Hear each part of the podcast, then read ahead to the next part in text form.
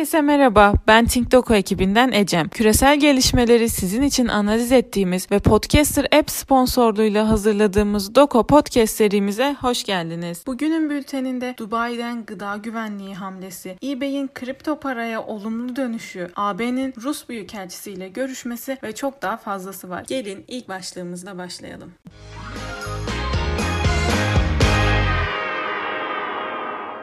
Bültenimize A B D ve Filistin'le başlıyoruz. Tarihi Filistin topraklarında radikal Siyonist grupların devlet destekli terör faaliyetleri devam ederken Biden ve kabinesinin İsrail'e sundukları şartsız destek demokratlar arasında kriz yarattı. A B D'yi oluşturan diğer unsurlara Amerikalı oldukları kadar temsil hakkı sağlandığı bir gerçek. Bu çerçevede Demokrat Parti bünyesinde siyasal doğrucu söylemi kuvvetlendirecek miktarda azınlık temsilcilerine de yer veriliyor. Demokrat Parti bünyesindeki bu temsilciler Temsilcilerin Trump'a karşı kazanılan son seçimde imaj yönünden ciddi bir avantaj oluşturduğu da herkesin malumu. Filistin'de başlayan şiddet olaylarının akabinde Biden'ın devlet destekli terör faaliyetlerini yok sayarak yalnızca Filistinlilerin kendilerini koruma girişimlerini kriminalize etmesi ise kamuoyunun da görünür olan bu figürlerin tepkisini çekti. Halihazırda ekonomi ve Çin ile mücadele yönünden pek başarılı bir yöntem sergilemeyen Biden yönetiminin parti içinden gelen bu tepkiler karşısında ne duruma geldiğini geleceği ise merak konusu. Bunlarla birlikte tepki gösteren temsilcilerin parti içindeki varlıklarına devam etmeleri, Biden yönetiminin ikinci döneminin imkansız hale gelmesiyle ikinci dönem için demokratlar arasında Biden yerine yeni bir isim arayışıyla yükselen politik risk beklentiler arasında.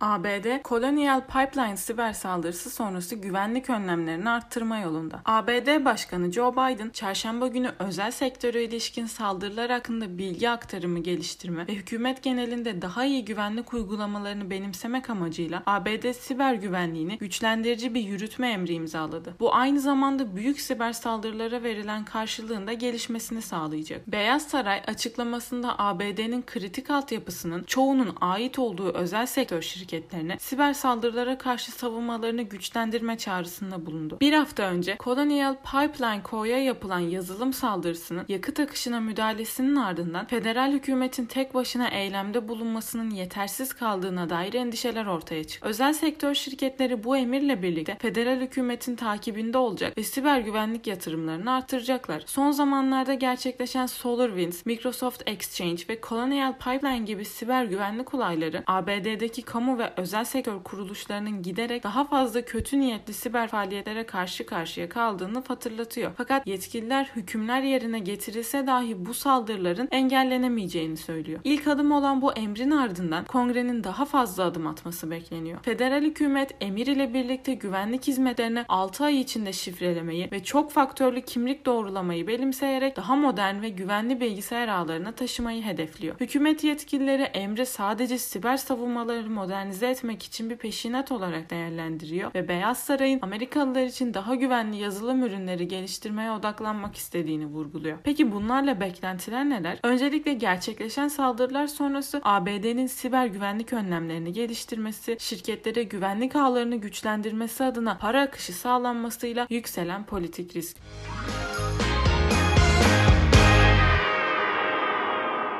Sıra kripto ekonomide. B T C Türk Pro hesaplarının bulunduğu veri tabanı siber saldırganların bir hacker formunda satışa çıkarıldı. Çalınan bilgiler arasında kullanıcıların ad soyadı, e-posta adresi, doğum tarihi, telefon numarası, açık adresi, I P adresi ve selfie I D'leri var. Siber saldırgan ilanda sızdırılan verilerin iki bin on dokuza ait olduğunu belirtiyor ve veri sızıntısından kaç kişinin etkilendiğine dair bir bilgi paylaşılmadı. Bu önemli çünkü selfie I D birçok kripto para borsasının kimlik doğrulamak için kullandığı bir yöntem. Bu verinin çalınması ile kullanıcıların kimlik bilgileri yanlış kişilerin ellerine geçebilir. Todex vurgunundan sonra bu olay insanların kripto dünyasına olan güvenini daha da azalttı. Bu anlamda kripto dünyasında hem vurgunları hem de bu tarz saldırıların önüne geçmek için yeni regülasyonlar getirilmesi muhtemel. Aynı zamanda dünya çapında pek çok şirketin kripto parayla ödeme kabul edeceği açıklamasından sonra güven sorunundan geri planda durmak ileride bize büyük bir dezavantaj olarak geri dönebilir. Bunlarla ise yükselen politik risk.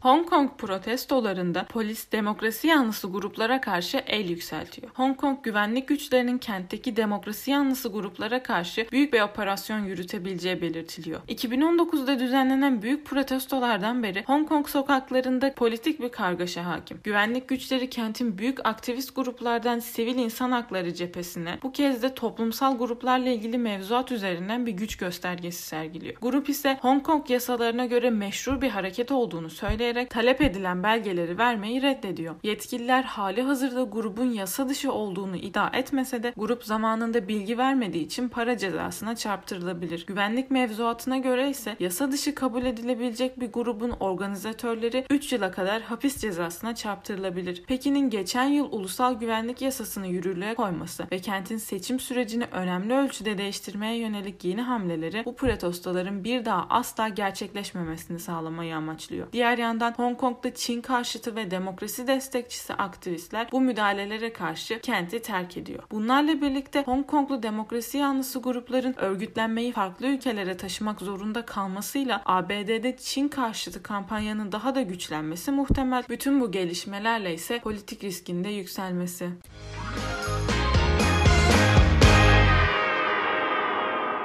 Son başlığımız ise Çin felaketinden. Doğu Türkistan'da camiler kaybolmaya devam ediyor. Çin Komünist Parti'nin etnik temizlik faaliyetleri devam ederken iki bin onlu yılların başındaki birçok caminin artık uydu görüntülerinde gözükmemesi dikkat çekiyor.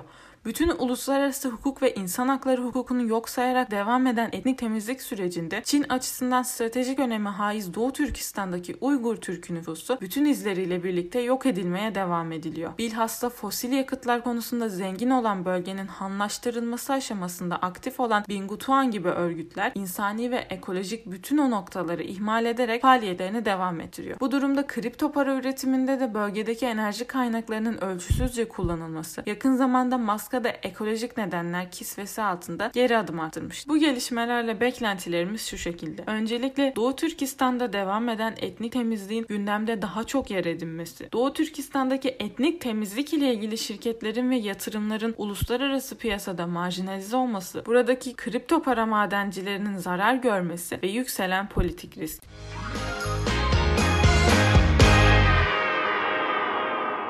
Bugünlük bültenimizin sonuna geldik. Beni dinlediğiniz için teşekkür ederim. Umarım siz de dinlerken benim kadar keyif almışsınızdır. Dünyayı anlamlandırmak için bültenlerimizi takip etmeyi unutmayın. Bir sonraki podcastimizde görüşmek dileğiyle. Hoşça kalın.